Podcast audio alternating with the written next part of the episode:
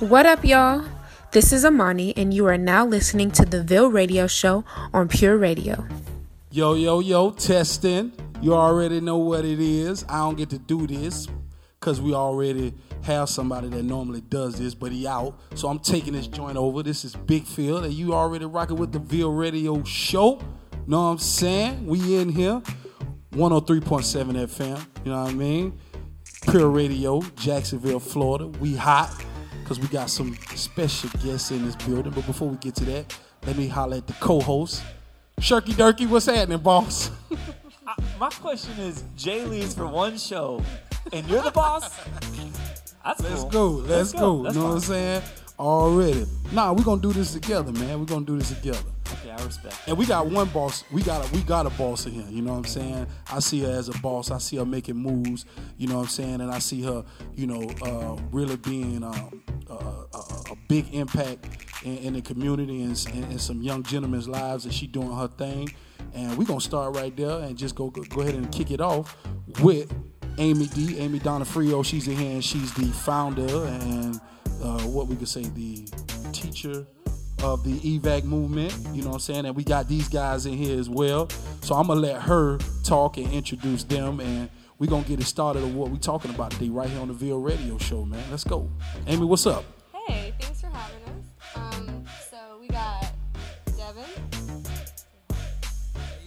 we, got Al- we got Alan.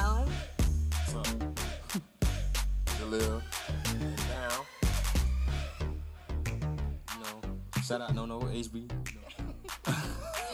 We're, we're talking about the justice system today, and um, the idea of is the justice system just? Absolutely, absolutely. We're talking about that today, and we want to make sure that uh, we get both uh, both sides of the spectrum. We're gonna talk about a lot of different things.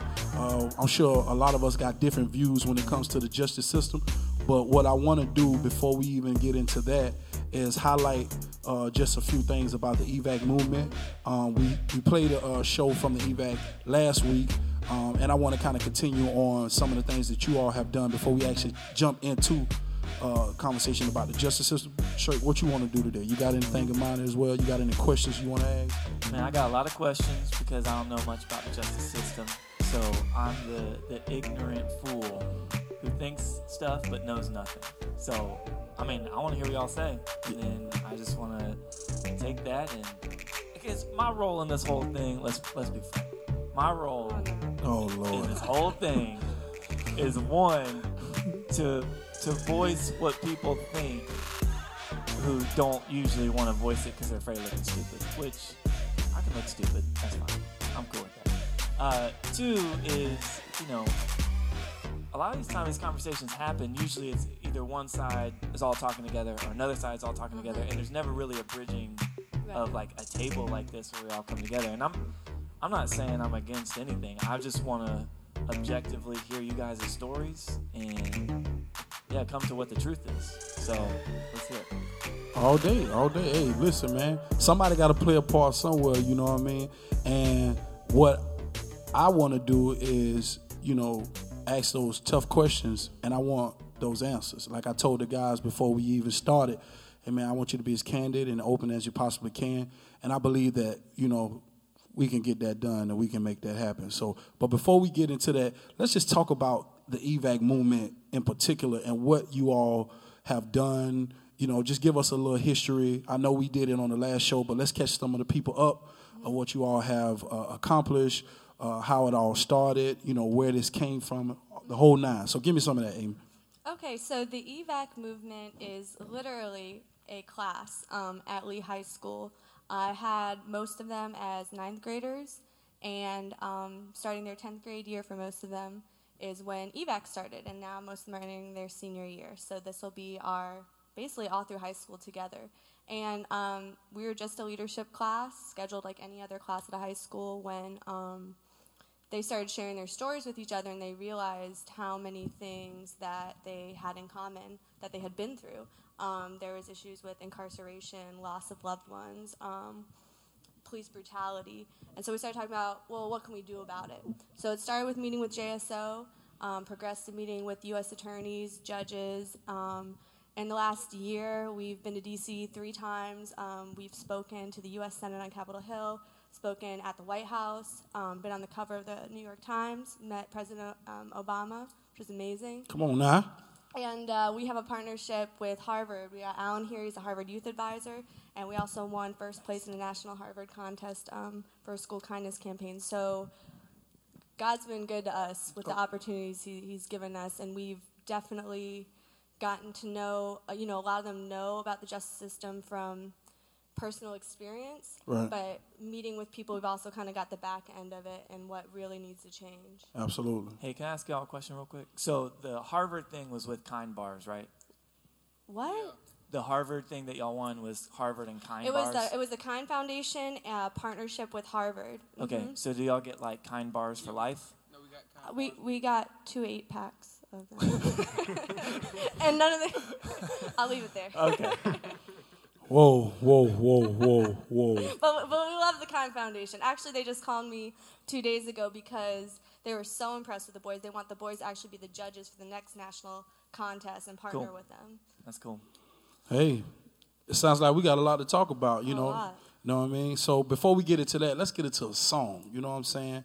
So I want to do that, and then when we get into a song, we're gonna come back and we're gonna hit this thing called the justice system, and we're gonna ask some questions and find out what we think about it, and just share some of our experiences. So before we do that, I'm going to play a song by requested by Amy Don- Donofrio, my boy Savage J. Shout out to Savage J. He just dropped a new project called Blood in the Streets Part 3. Y'all make sure y'all want to get that and pick that up. That's my man because my man take care of the streets. He inspired me and my music to say, hey, you know what, next time around, I'm going to holler at some of my old peoples. And we kind of just been, you know, you know, uh, uh, uh, bouncing ideas off each other here for the last year and a half about really making music that speak to uh, the communities and where we come from and still keep a level of uh, substance and spirituality and how we feel about our faith. So, you know I'm saying? Shout out to him. Go get that project. Holler at him, 7J Ministry, or you can go online and download it. It's available. And we're going to play a song called Dear Mr. Seven. Dear Mr. Seven right here, Pure Radio on the Ville Radio Show. Let's go.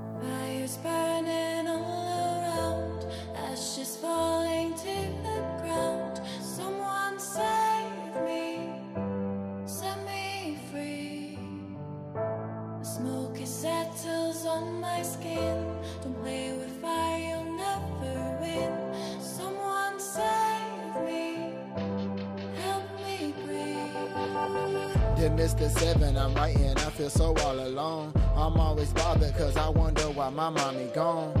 In the street she be running, I want my mommy home. There's no one to love me, I feel my heart is gone.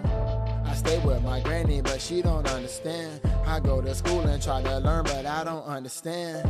The teachers, they yell at me cause my attitude. I'm grumpy cause I'm hungry, we don't have no food. Mr. Seven, can you pretty please buy me shoes?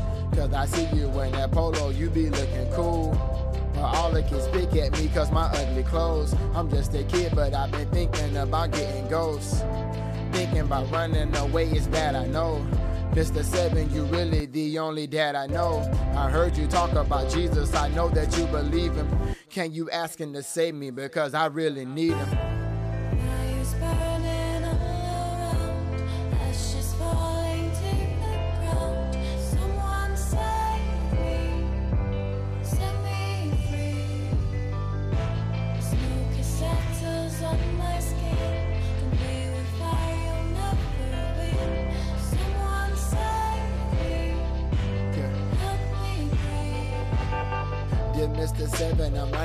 Feel so all alone. There's no one to love me, I feel my heart is gone. My daddy, he beat me and beat me, beat me bad. One time so badly, I started bleeding bad. One time he choked me, I couldn't even breathe. Don't tell nobody and please don't call police. Cause that's when they'll take me in, I'll be all alone. Split up my siblings inside a foster home. Mr. Seven, I love my daddy, he loves me too. But when he drunk off the liquor, I don't know what to do. I'm failing my classes because I cannot focus. I cover my arms up and then hope no one notice. But Mr. Seven, I'm writing because I seen you pray. You was out there with a group of kids the other day. I heard you talk about Jesus. I know that you believe him. Can you ask him to save me because I really need him?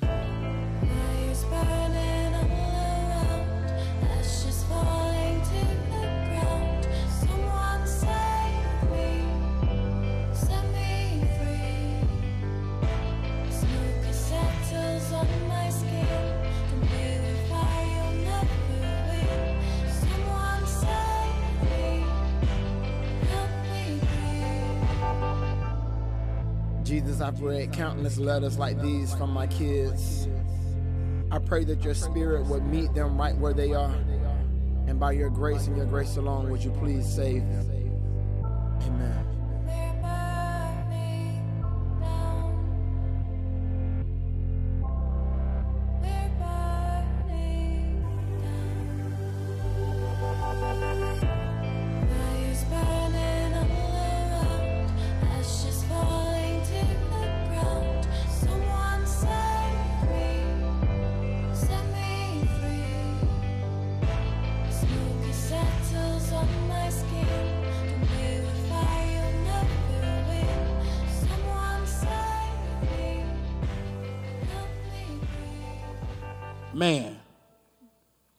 7. Shout out to you, boy. Y'all just heard it right here on the Ville Radio Show, 103.7 FM, Pure Radio, Jacksonville, Florida. Hey, that song go hard, man. Deep song, touching song. Shout out to him, man, for even uh, giving a voice to students, giving a voice to young people, and really making it possible for somebody's story to get told through the music, man. So again, y'all make sure y'all pick that up. That was requested by Amy Donofrio. We got some couple couple more songs coming up later. So, but before we get into those, let's go ahead on and talk about it. So, we set up a couple of uh, shows to where the EVAC movement is going to be a part of the Ville Radio Show. And one of the subjects we say we wanted to touch on was the justice system. So, Amy, I'm gonna go ahead and let- you just tackle that and really give uh, give me a reason why you wanted to talk about that. What did you see? What did these guys see? And we're gonna let y'all express. And I need y'all to tell the truth, be real. Let's do it. All right? Let's go. Um, well, I'm going to keep my talking to a minimum, which is going to be shocking to them because they think I talk too much. But, that's funny. Uh, but I think, I think my whole paradigm has just totally flipped from seeing the realities of the justice system. I don't think I knew for years and years that it was unjust until I watched it played out on people I cared about. Um, and so I guess I'll, I'll direct a question to you all so y'all can talk. Because y'all know best. Do we have a just justice system? No. Why do you say that? Um, I say that because I feel like it's very unjust. Like they treat they treat people that like different people that come in there. They treat them very different. Like it be the ones that don't do nothing, be the ones that get slammed with the hard time. But it be the ones that are habitual offenders that keep getting let off and get keep getting put on probation and ankle monitors. Mm. But the people that don't never do nothing first time ever going to jail, them be the ones that go to programs, get certified, go to prison. Wow. And wh- why? Julio, you want to talk on that? You want to expound on what he just said? Well, that was kind of like my case. I can actually relate to that, you know, because I got certified at a very young age. I didn't have any record, you know, at all. You know, I used to get in trouble a lot in school, but I feel like, you know, that kind of reflected on how, you know, how how you do as a, you know, a younger youth, you know, kind of affects, you know, how they go about things in the justice system too. And I feel like, you know, that that's wrong because, you know, if you troubled, you know, going through stuff, you know, really young, you know, they feel like, you know, in, just from different experiences that you had, that you're gonna be a product of society, and like you not, you know, gonna stand a chance to be successful. Wow. So like, you know, they kind of, I feel like they kind of sentence people off that, and you know, being in jail at a young age, you know, I've witnessed people get sentenced to 40 years, 35 years, 20 years, you know, even for, you know, murders, of course, but, you know, like different things like, you know, armed robbery and um, burglary, like ble- breaking into people's house and stuff like that. You know, me as an individual, I feel like people, you know, can really do a short amount of time in jail, you know, and really learn from that situation, you know, learn from those situations instead of, you know, hitting them with 15, 20 years mm-hmm. to where, you know, they go to jail, you know, they're about to get out, but they don't know what to do. They don't know how to survive, you know, like live in society because they've been caged Wow. most of their life. So let me before you go on any further. So let me let me do this because based on what you're saying, I want to read a definition of what the justice system is. I, I, I just pulled up to ask to def, to define what is the justice system, and it says The criminal justice system is the set of agencies and processes established by governments to control crime and impose penalties on those who violate laws. There is no single criminal justice system in the United States, but rather many uh, similar individual systems. So, uh, the core core definition of that is it says to esta- it was established by governments to control crime and impose penalties on those who violate laws. Well, well, before you keep going, we can stop on the word control. Yeah, yeah. uh, go ahead, go ahead. because they can't control crime. There's no. I honestly feel like there's no such thing as control con, con- controlling crime. Anywhere you go is gonna be crime. Something is gonna happen. So, but why? Why? Like, why? Why do you all think people commit crimes? Because a lot of people, in my experience, and Yeah. this might have even been me a few years ago, go, if y- bad people do crime, but but no, people do crime. Why? Yeah. So, Daquan, I feel like from personal experience, a lot of people do crime. Like the people I be around, people I know, like grew up with, like all the, a lot of people weren't in the way that they is now, but your life unfold to different things. Like you might have went to jail one time for something that you didn't even do, and you did a program just because you was in jail or whatever. Like a lot of people that go in there for their first time don't get let off. Like they get programs or get certified, go to jail or whatever. They be sitting for a while. So when you get out, a lot of opportunities has been taken away from you.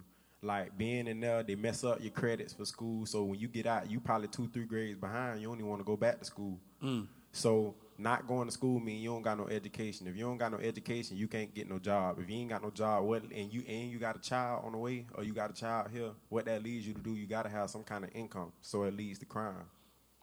And not just that. If you was gonna speak, Yeah, I was gonna say the the circumstances that people go through. Like people, like they don't have no food. Like your parents don't got enough money to buy the food or a house or anything. So they feel like, oh, if I can't get a job as of right now, the streets is somewhere I could go to get money. So if they feel like they're getting money, they're gonna keep on doing it because that's the only way that they're gonna eat. That's the only way they're gonna sleep. Like I done seen before my mom passed. That's what she was doing for me to make sure I was living. Like she was in the streets, making sure that I had clothes on my back and food in the house. So I feel like if that's the only way that people know they get it, because nobody else gave them the opportunity. People just don't wake up one day and be like, "Oh, I'm gonna be a lawyer." Some people show them that way, like, "Oh, this is what you could do. This is the college route. This is the plan. This is people you need to know." Everybody doesn't get that. So, and I know my mom didn't get that because my mom, she had a she had a career, she had a trade, but she didn't know what to do with the trade.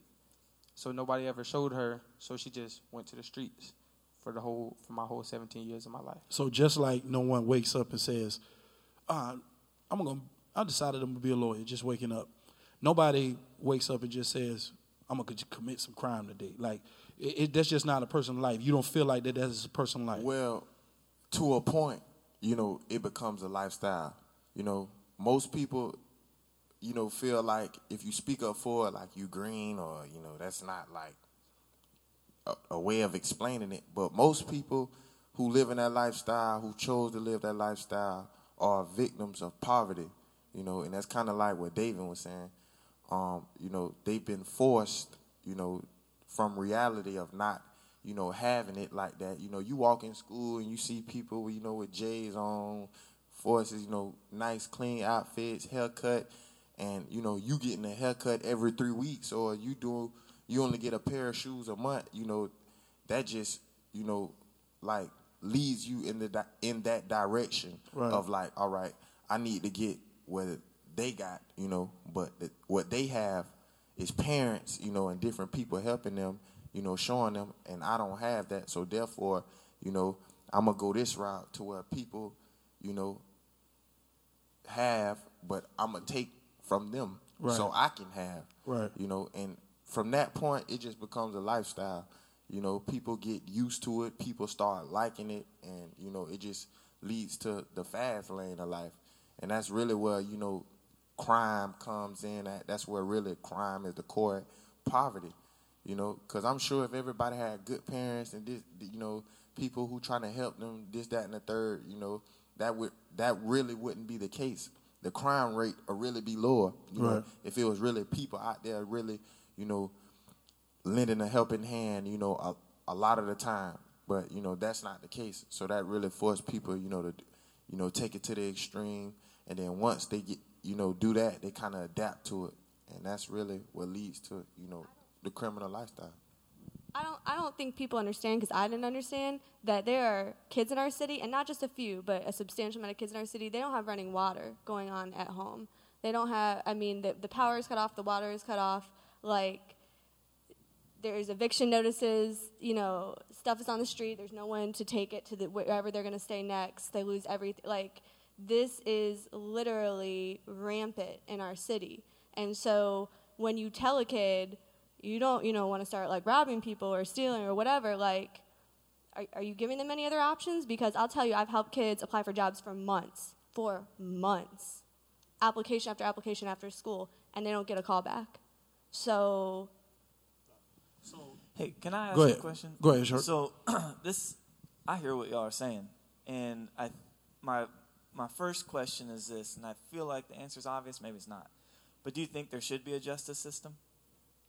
Yes. Yeah. Okay. Of course. So yeah, I think like every human would say there has to be because there has to be, you know, if any offense was happening to our family, like say someone want killed justice. somebody, you want justice. Like justice is a good thing, but it seems like what y'all are saying is the injustice of our justice system. So my question, I guess, kind of goes like this: like, how do we reset if y'all could just throw away everything? and reset the whole justice system, right? What would y'all do to change it? if I could reset the justice system, I um I have every case being look be looked at um deeply and not just like what's on paper, but looking at the circumstances. What did this person go through to make that decision that they made? You know, Yeah. um, stealing, uh, robbery. I mean, that's a crime. You, you deserve a punishment. We're not saying you don't deserve a punishment, Right. Sure. but you know, twenty years, fifteen years, and stuff. That's that, Right. That's Right. not like that's not reasonable, Mm-hmm. especially if a person was going through hard times. Mm-hmm. And from there, you should try to help a person, put them in programs, or if it was well, a person needed something and had to go steal for it, give them what you know, let them apply for a job, help them get a job where they don't have to steal because they have Right. money to get what they need. Right. do you think that would reduce crime? Yeah, I feel like they should put like they should just make pro like if you go to jail for like a gun charge or something, I feel like they need to make a gun program like giving you reasons why you shouldn't tow the gun, the do's and don'ts of having a weapon. And it, I feel like if you acknowledge a lot of um youth, they'll know and then they they wouldn't do half the stuff that they do. And another thing, like who is to reset the system? First things first, like if the average police officer, I think they work like 40 hours a week, sometimes like 50 hours a week. 20 of those hours I would make mandatory of community policing. What's that mean? Meaning, like, you need to be out there trying to build a bridge between you and that mm-hmm. community, and it'll stop a lot of those crimes. I mean, a lot of people feel most safe around the police instead of feeling like they got two enemies. Mm-hmm. Mm-hmm. and and not just that back to like to sum up like what both of them were saying you know me to answer your question i would like you know just redo the whole officials like you know police and everything. You know most police you got to qualify to be a police officer which means not having a record um that kind of stuff. And by you not having a record and you know actually going to school getting a degree or even going to like you know a police academy you had to be led in the right direction. So that kind of person wouldn't understand how life is you know to a person who's been dealt poverty been dealt you know a bad hand so how could they relate and have a good communication between a person who's like really, you know, been going through stuff, different things in their life? Me, how I feel on your on your question, you know, instead of hiring people, you know, police officers who not convicted felon, who actually was le- led in a good direction, you know, who can't relate, you know, give people, give other people a chance. Give grown men who actually been through something a chance to where, hey, hey man, I used to be that boy on the corner or whatever, um, you know, doing that, and who actually can feel for, you know, a youth or a juvenile who's like going through that and can actually, you know, be in a position to give them a helping hand. Yeah, and, and the research supports what you're saying because um, it's actually ridiculous that we have even anything called a felony um, that kind of sticks with you for life because the research is very, very clear. After five years of being released either from um, incarceration or probation, if you have not reoffended, you are as likely to reoffend as someone who has never committed a crime. You have the same odds. And in fact, violent offenders have slightly even better odds of not offending. Um, and that includes murderers. Yeah. So other countries don't do it like us because that research is just so blatant.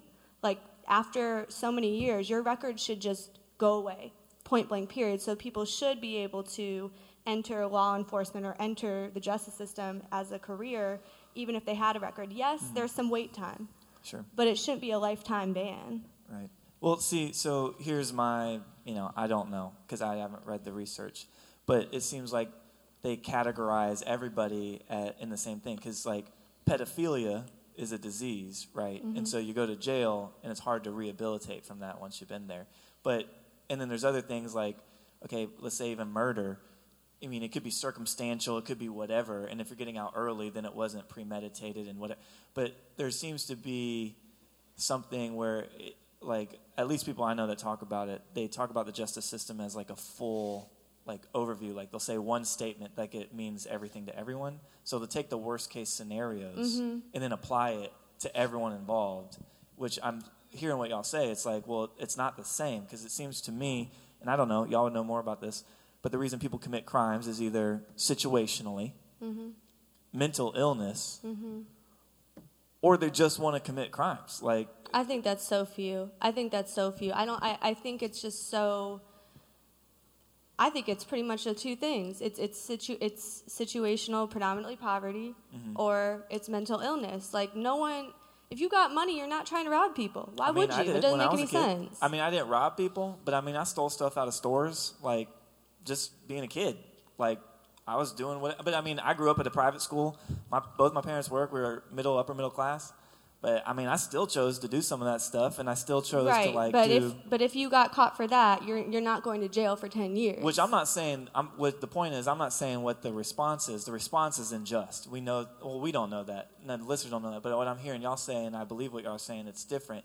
But to the point, the only two reasons people do something, I think there is a third reason, and the third reason is we're sinful humans. Well, y- yeah, but Miss- what- Miss Donna, it's true because like if you go down your time, like if you was the average youth in our society going down your timeline on Facebook, you would see like kids that was fed with a silver spoon from day one. Mm-hmm. Like right now, stay in a big old house, mama and daddy drive Audis, but they be driving in stolen car. They riding stolen cars all day and ride around with guns all day. I would argue that that goes in the mental illness, and I think when we say mental illness, we get this like, oh, something's really wrong. I'm talking like you have a self-esteem issue, you you have an attention issue Mm-hmm. um, that you're trying to fulfill. What what you're talking about, you're talking about stealing some Skittles from the store, okay? Yeah. I'm talking about robbing people Yeah. because that's what I'm watching people go to jail for for 10 years, right? Mm-hmm. And 20, I- 20, 20 yeah, I mean, 30. yeah, and then you're a oh, violent oh. offender if you had a gun on you, even if you never pulled the gun, and now you get out and you're this. You've been in there for 20 years, and you're this scary, violent offender. It, it's a, it's a mirage, and it's given these scary labels, mm-hmm. and and therefore no one wants to touch it. Like Yeah. that. That's what happens. Mm. I'm sorry. I'm going. No, that's okay.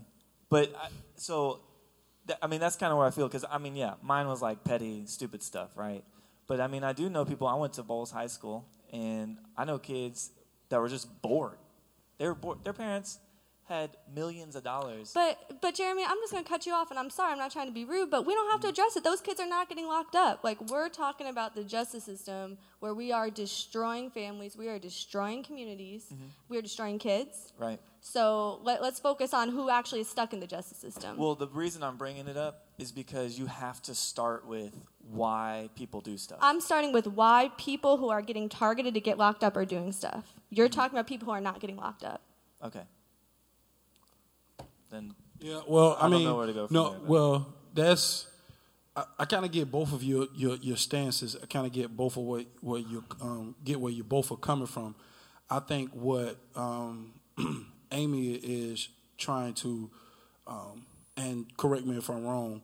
Um, there is there is a, which sounds like to me there is a a group of individuals that are marked, Sure. which that, which means that there are a group of individual, individuals that are marked. There are a group of in, individuals that are not marked.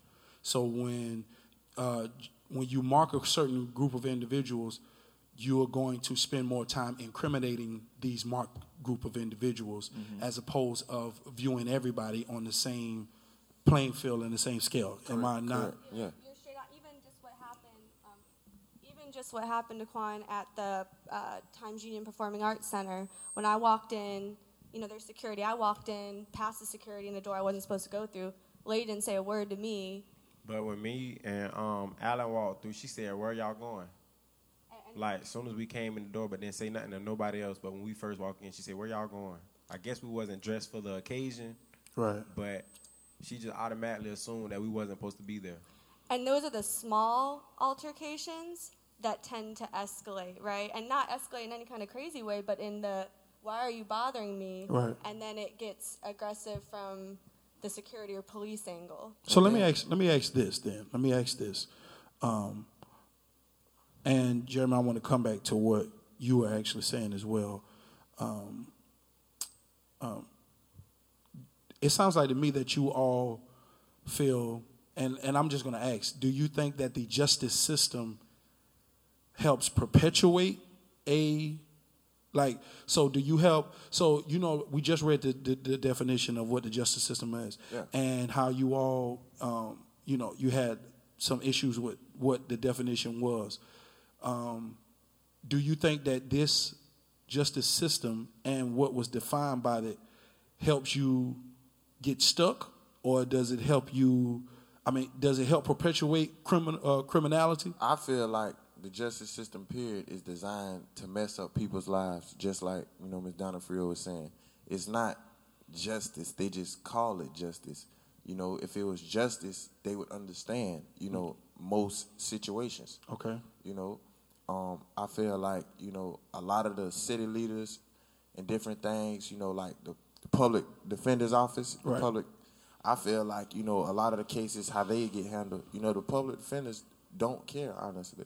You know, I feel like if public defenders was more into okay, um, I'm gonna actually try to help this person, you know, as best as I can, you know, help them get as least time as possible, Right. help them on, you know, not get a conviction, you know.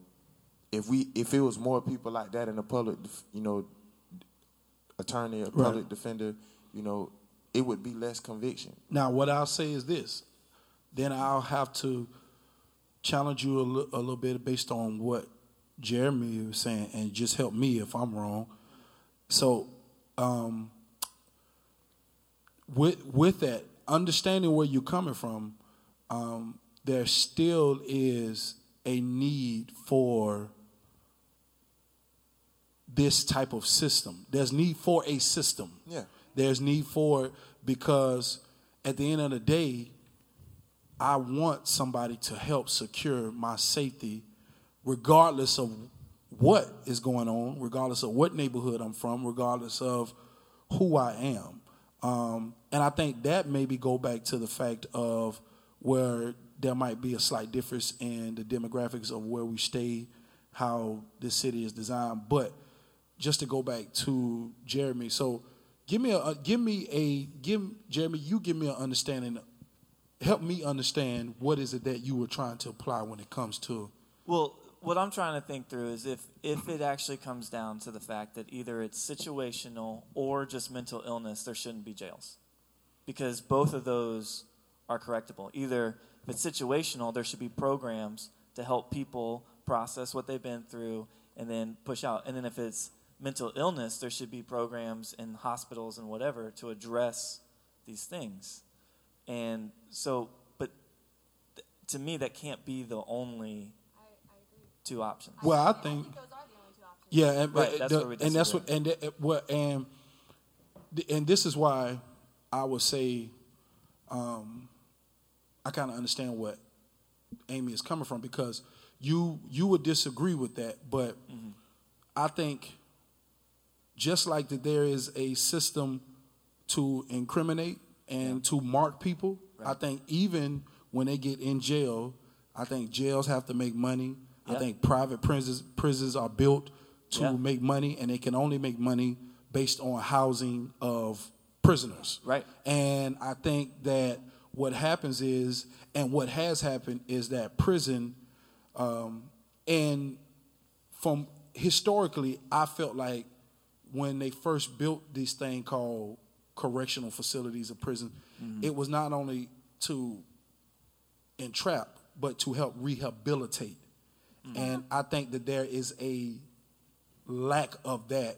It, I think there is no rehabilitation, Sure, What do y'all whatsoever. think? So, and I want I want to hear what you all think about that. I feel like there's no rehabilitation. Like when you go inside jail or you get sentenced to something. Like when my, first time going to jail ever, ever being stopped by the police. Period. I got sent to a level eight program, so I was in there for nine or twelve months. When you go there, once you get sent out, first of all, as a juvenile, waiting on your program is the worst thing ever because you just sitting in a detention center, sitting on dead time, don't know when you finna leave, and you just basically waiting on them to call your name, telling you finna go to your program. You just sitting in there for weeks, up to months. I know somebody in there right now been waiting for eight months. He been committed to a program for eight months and still hasn't got sent yet, and he got uh, he got committed to a nine to twelve month program. Wait, so when you say dead time, because I don't think people are to know, you mean it doesn't count It towards your doesn't count. It doesn't count towards your sentencing. So that means he he been in there for eight months waiting on the program. If he gets sent off next month, which would be nine months, he still got to do a whole nother nine months in his program. So once you get to your program, I still feel like it's no rehabilitation because at the end of the day, you in there on your own two feet, and they not teaching you nothing to keep you out of trouble. They basically just trying to help you make your time fly and keep and keep you from fighting in there. That's all they basically doing. and on top of that, the time that you're doing it doesn't even count towards. and it doesn't even count once you. Then once you get to your program, that's when your time starts. So, thi- so this sounds. Even if rehabilitation and programs were supposed to be implemented, Yeah. it almost sounds um, like they are psychologically starting a cycle in you, In your having- mind. in your mind, just sitting and waiting for eight nine months. Yes. And go ahead, go. You you give me. I I know you were going to say something earlier. I, I just I, I want to speak on this too when we while we talking about that. You know, even probation. Now I'm 19 years old. I was um, certified and convicted of a felony when I was 16. You know, I got I was incarcerated when I was 15, but um, I was end up sentenced to four years on probation. So um, I just graduated high school. You know, I'm off probation now. Come on now, yes sir, all day. it up. It's it's it's a month. It's been a month, but um, just being on probation, you know, um, you out, you free, but you still have someone you got to answer to. You still got to be in the house at a certain time. You know, you can't. You're not free to go out of town. You know, family visits, different things like that on probation. So even being out, you know, being able to breathe air, you know, wear your own clothes and do different things like that, that still puts you in a state of mind like I'm still locked I'm up. free, but I'm I'm, still- not free. I'm- you're I'm, not free, I'm right. in jail still, you know, and that kind of puts your mind in a cycle, you know, to where you know, like, you know, you you really don't understand and you really don't know what you want to do because it's still something holding you back. You know, probation can stop you from getting a job. A conviction can stop you from getting a job. Um, people will stereotype you for being on probation. Um, people, you know, uh, uh, treat you a certain way. So basically, you walking around marked still, and you know your mind is still at a point where like you know I'm free, but I'm not free. So that can really like you know put you in a you know on a I think that has I think that has more to do with it than anything. I think if, if a person mindset, uh, it feels like that they're still limited and that they have no options. That they have, like so, cause cause something like that. Like I'm just I'm putting myself in in this in, in your your homie shoes that you said you know somebody right now sitting in there. What I did was I said to myself, and I can even go back to when I was 12 years old, and they took me to the jail, and I visited the jail. They showed us the jail, and it was like showed us this is where you don't want to come, and they, they they take you there and they do this type of scare thing, Which- what they do with you, this uh this scare tactic with you, and um, I, I was cool with the whole thing until I found out that the only reason why they took me is because they thought that I was an at-risk young uh, teen, Yeah. at-risk kid. So I'm like, You know those programs don't even work. Do you know the research says definitively that those programs make it more likely for you to offend the scared straight? Yeah, I did. I did. I, I and, I mean, just thinking back at how devastating I felt, um, like just revisiting that. I'll never forget that at 12 years old. I'm a, I'm a, I'm I'm in my 30s, but I remember the day that they called me an at-risk teen, and I was like, "What have I done to make you feel like you have to be scared of me?" I'm 12. I, I just want to play sports. I like girls. Yeah. That that's it. You know what I'm saying? Like, you know what I mean? things he knew. Like that's that's Like what I knew and and them girls. was sports and girls. And give me a hamburger. You know what I'm saying? Some fried, some fried chicken or something. You know what I mean? That was my thing. And I just didn't understand why somebody wanted to label me. And me now in my 30s, I have a problem with that. Like that psychologically does something to you and you when you don't grow out of it, you grow with it and you don't understand it. And then you become a grown man and then you have a problem with people having a problem with you. And then it's like you want to please everybody, and it's like why this person got it. It becomes a cycle. And then when you you have certain options and you have certain views, and then when you feel like you have no options and people view you that way, you know, there were days I wanted to lash out and lose my mind and just say, you know what, I'm gonna go. If you think I'm a criminal, I'm gonna show you how much of a criminal I am. Yeah. If you think I'm this person, that this evil predator person or this evil guy, like I'm gonna show you that since that's what you already label me. You know what I mean? And I think that what is happening when it comes to the justice system is that it's not it is not what's being done when you are in the jails. It's what they're doing to your mind for you when you get out. It's like what you said. It's like I still feel like mentally I have nowhere to go. I am literally still trapped to the point to where this is the only thing that's for me. They have shown me that this is all I'll ever be about. So what else? Uh, what else is there to look to? You know what I'm saying? And then, you know, like when you're younger, being incarcerated, that's like, you know, that just really like, you know, really set you up for the downfall. The younger you are and like the more you going through it, you go to jail, you experience it the first time. Taking away your childhood. Yeah, yeah, basically. And then now you just now you just, you know, you adapting to it cuz you know as a as a human, you know, we adapt, you know, Right. to our surroundings, you know, to where we are. And like me, I was 15 when I first went to jail. And You're talking adult jail too. yes, just to um, you know, yeah, Duval County Hold Jail. on. So you were 15, and you were charged as an adult. Yes, sir. He's sitting in the adult jail while you wait. At the Duval County Keep Jail. going. And um, you know, it's when you go down to the jail once you get certified, it's kind of like you know they actually like you know there's no more hope for you. They actually bring the jail tours to the juvenile dorms on the sixth floor at the jailhouse. So basically, like you want to be like them, yeah, they going to prison, da da da. So it's basically like, all right, kind of hurts. You're, you're like, like, dang, you know, it's kind of like no hope for me. So um, Wow. and and you 15 16 years old 17 years old in in there you know they treat you like an adult you know it's kind of like it's it's a little different from the adult side you know in the jail but they they treat you more like an adult Right. in the jail house and um you know you get in trouble you fight it's 23 hour lockdown disciplinary confinement. So now you don't you don't you fought you know whatever you fighting for.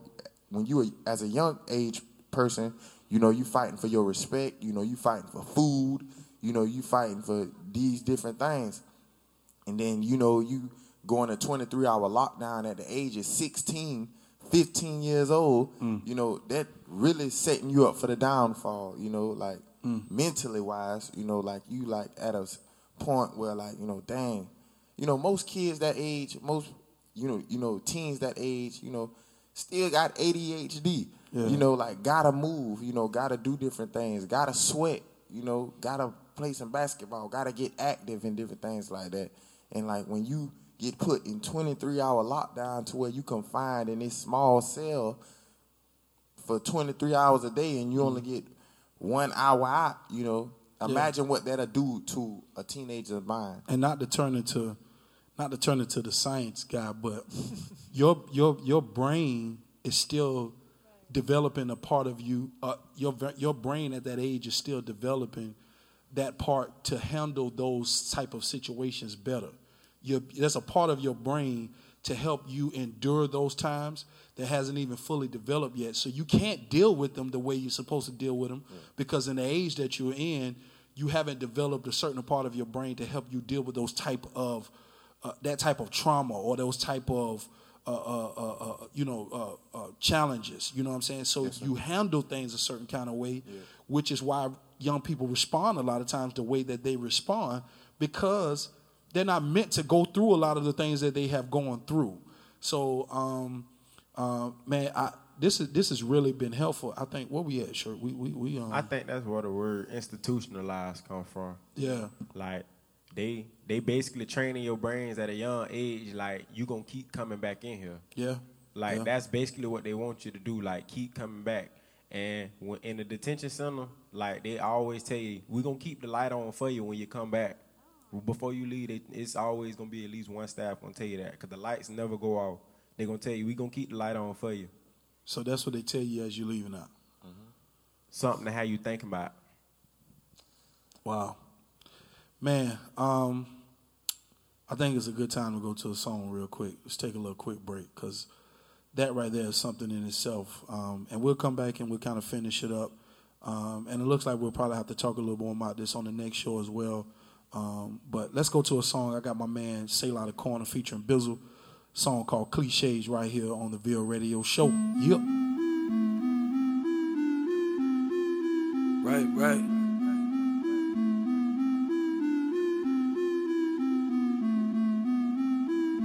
Heard it all before. Right, right. It go down when it go up. Woo. You and him ain't never pay the same. You and him ain't never go Dutch. Netherlands, never, never, never land. Y'all ain't never grow up. Woo. I'm fitter than a fiddle, or that monkey in the middle better slow up. I'm riding through my city, everybody coming with me. I'ma be there in a jiffy. All I hear is murder, murder, murder, but you never murder nothing, nothing never getting murdered. All I hear is burner, burner, burner, but your homie only got it, you ain't never got the burn. Talking about you be up in the garden, but your people never planted, you ain't never got the turn. I done seen it all, and I can see the writing on the wall. Good God, oh Lord. Y'all ain't never nothing but a replay. Yeah, I heard it all before, man. Y'all ain't say nothing but a cliche. Tell me again who the best, huh? I'm all ears. I'm all ears. That ain't nothing but a cliche. 914 to the door close. Take it to the bank that the team will never foreclose. You be on that shoulda, woulda, coulda. You a killer, but you probably wear the flannel with the footy. Pushing 50, but you looking like you banging with a hoodie. You the youngin' at the heart. You a oldie, but a goodie, right? Right? No, no. Tell rap, say hi to the other guy. I tell my youngin' with the onion that the grass ain't greener on the other side. Uh. Ain't loving never blind when you looking at the tears that the mother cry. Everybody wanna pull it, but don't nobody ever wanna bite the bullet. Good God, oh Lord. Y'all ain't never nothing but a replay. Yeah, I heard it all before, man. Y'all ain't saying nothing but a cliche. Uh, tell me again who the best, huh? I'm all ears. I'm all ears. That ain't nothing but a cliche. Slumming and drugging and money on money on money be coming. The women you getting, the ladies be loving. The way you be stunting, your haters be fronting. Your killers is gunning, your enemies running. The police is hunting, the prison is coming. But you getting money and yada da yada da yada da yada da yada da yada da. So you wanna be the bad guy? Huh? Hard getting a scar fixed, huh? And that's fly to the shell, hit your backside. Now you're down to tell her, or the heartbreak. Say you're going hard for your set, boy. Yeah, till they put them choppers in the air like a car chase. I pull every card in your deck, boy. boy. You don't really want to die between a rock and a hard place. So put your monkey in around, stop playing with the fire. Rock with me, and I'm aiming it like David and Goliath. I remember back when Ye had to say it through the wire. Man, I pray I never change, be the same when I retire. Uh, go hard or go home. Uh, you roll it hard or you don't roll. Uh, and I ain't got enough room in the whip for you. I ain't got enough gas, make another trip for you. Oh Lord, y'all ain't never nothing but a replay. Yeah, I heard it all before, man. Y'all ain't saying nothing but a cliche. Uh, tell me again who the best, huh? I'm all ears. I'm all ears. Yada da yada da. Yada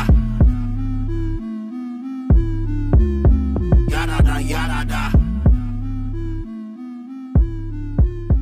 Yada da yada da. Yep, yep. That was the boy Sail out of the corner. Shout out to him. New York's finest. That's what I call him. That's my man. Did uh did a show with him uh, last year, um, right in New York City. That's a good brother. He's a part of that God of Over Money movement. They doing their thing. Um, he just wrote a song called Cliches. Man, I wanted to give people an understanding of, you know, some of the things y'all say, and kind of make fun of it. So shout out to him, man. Appreciate you. Appreciate the music. Let's get back to this justice system uh, right here on the Ville Radio Show with Amy D and the EVAC movement boys. You know what I'm saying? Do you mind if I call you Amy D? That's fine. That's fine. All right. And Shirky Durkey over here asking the tough questions. You know what I'm saying? I like it though. It's real good. Shout out to the uh, to the homie Jay Harris. He's not in here, but we holding it down while in his absence, and hopefully he'll be back with us next week. But let's let's touch on a couple things. Um, we were talking about offline that Amy wanted to touch on about the difference between um, the certain departments when it comes to the juvenile uh, detention center and then the actual Adult. the adult jail downtown. So yeah. go ahead. So there's just some things I've had to learn kind of as we've gone about the justice justice system because I didn't know anything about it. So some things that you want to know. First of all, there is the detention hall for juveniles. All right, um, that's generally where juveniles are taken to. But then there's also Adam Street, and that is the adult jail. Um, what Jaleel was referring to is that if you are what's called direct filed, that's another term you need to know, direct filed or certified, that means that they charge you as an adult. That means that you have an adult record. So if you got charged, let's say with armed robbery, you, one, can get 10, 20, 30 years at 14, 15. Doesn't matter. If you're direct filed, you get the adult uh, penalty. You also will have an adult felony for the rest of your life. And you also will be housed on Adam Street in the adult jail. Now, there's a separate wing for juveniles, but they're treated the same as the adults and they're not given any of the services. And my thing is, why, if there's a Eighth Street, because that's the detention, that's Mhm. there's Eighth Street and then there's Adams Street. Why is there a need to put juveniles on in Adams Street? Because because that signifies that they have been charged as an adult. Yeah. And you can be like Jaleel was saying, he got charged as an adult on his first offense. People don't realize that this happens. I've had even people who are in charge of the juvenile system tell me this doesn't happen. I watch it happen. He's witness to it happening. Yeah, and it's and it's kind of like you know um, when basically when they certify you, they they basically putting like the tag on you like you more you're a more violent youth than the others. So you know like we're gonna put you in an adult jail. You're more violent than people your age. You, um, you are more dangerous. You know, basically like you know profiling you to where like you this bad person, Right. and you know like you this bad person, and you can't be around people your age group because you are more dominant. You are more physically like basically what they just trying to profile you into being this bad person, and you separated from the rest of your age group, and now you're around more people, more kids like you, more people, more kids like they feel like are dangerous like you, more people, more kids they feel like are at risk like you, um, you know, kind of like same charges, you know, different things like that, and um, once you're around them, they feel like you can, I guess, cope in that- that environment better. When really, you know, they just messing your mind up even more. You know, And this is your first offense. This is a first. this was the first felony I ever had on my record. You know, I grew up in foster care. You Right. know, so um, you know, group homes and different things like that. You go through a lot. You know, that's a system too, where you know it's setting you up for downfall. Yeah. and um, you know, you go through different things like most kids don't go through. Even kids who in poverty don't go through. You know, um, far as like you know, pe- people wearing your stuff. You know, now y'all in the house fighting about it. You know, and the people who over the group home, you know, they like you know, they fighting. You need to call the police so they can make a report about it, and that just leads to both of y'all catching you know a charge. You know, and I you know I had a couple of misdemeanors. You know, with stuff like that, but um, my first felony. This was my first felony. I was 15. Um, and I got charged with aggravated assault. And within my first 21 days in the juvenile detention center, because your first 21 days, you know, they have to right do to something speedy with you. Yeah. And You like, have the- say it again. You have a if your first 21 days in juvenile um, detention center, you have a right to a speedy trial. So basically, that's another thing we need to talk about. Like your 21 days, they have 20. Basically, they have 21 days to figure out what they're gonna do with you. But if you waive your 21 days, that gives them all rights to hold you over 21 days and keep pushing your court dates back till they Yeah. figure out what they want to do with you, which basically gives them more time to build up a case on you. Yeah. And your public, once you go talk to your public defender before you go to court in the juvenile system, like they basically be trying to trick you to waive your 21 days. Like they play with your mind and be like, oh, on your 21st day, if you don't waive them, your charge is so serious, you might be getting certified when really somebody in there for a battery. You can't, you gonna certify somebody for a battery. now you waive it. Now, and when you waive it, that get them time to build a case on you on your battery, get more evidence, And and, then that's when they finally slam you with a program. Just When really, if you jail. didn't waive your 21 days, you probably would have got released on your 21st day. and and that's what it was for me. You know, right on my twenty first day in the you know the jail, I was certified, and um, I went down to the um to the adult jail. They gave me a half a million dollar bond, you know, on a third degree felony, so I wouldn't, you know, be able to get out. And um, You can post that. I don't know, you know, nah, not no half a million dollar bond, nah. But um, you know, and um, that just put me in a situation in where I had to be in there, and um, you know, I ended up going to court, you know, and they was just like, you know, the judge basically, you know, like, you know, felt like, you know, he's a menace, so uh, we gonna keep him in there. We gonna. They kept pushing my court date back like two months, month and a half, and you that young doing that amount of time in jail and it's actually your first time actually doing time in jail, you know, it's gonna take a toll on your mind than anything else. You know, it's not like you 35 years old and you done been in jail six times and one of those times you did five years, you know, Right. you can kind of like deal with it better. Well, it th- th- this this is this is what's funny about it, and we, we got to wrap it up, and we'll we're gonna we're gonna finish this on the, on the next show. The 21 day situation. You said that 21 days they got to find out what they're gonna do with you. Yes, so sir. they kind of they kind of you know finagle you into waiving your 21 days. But then you said on your 21st day they gave you a bond of a half a million dollars. So it sounds like I'm out of gas either, Either way, way. it go.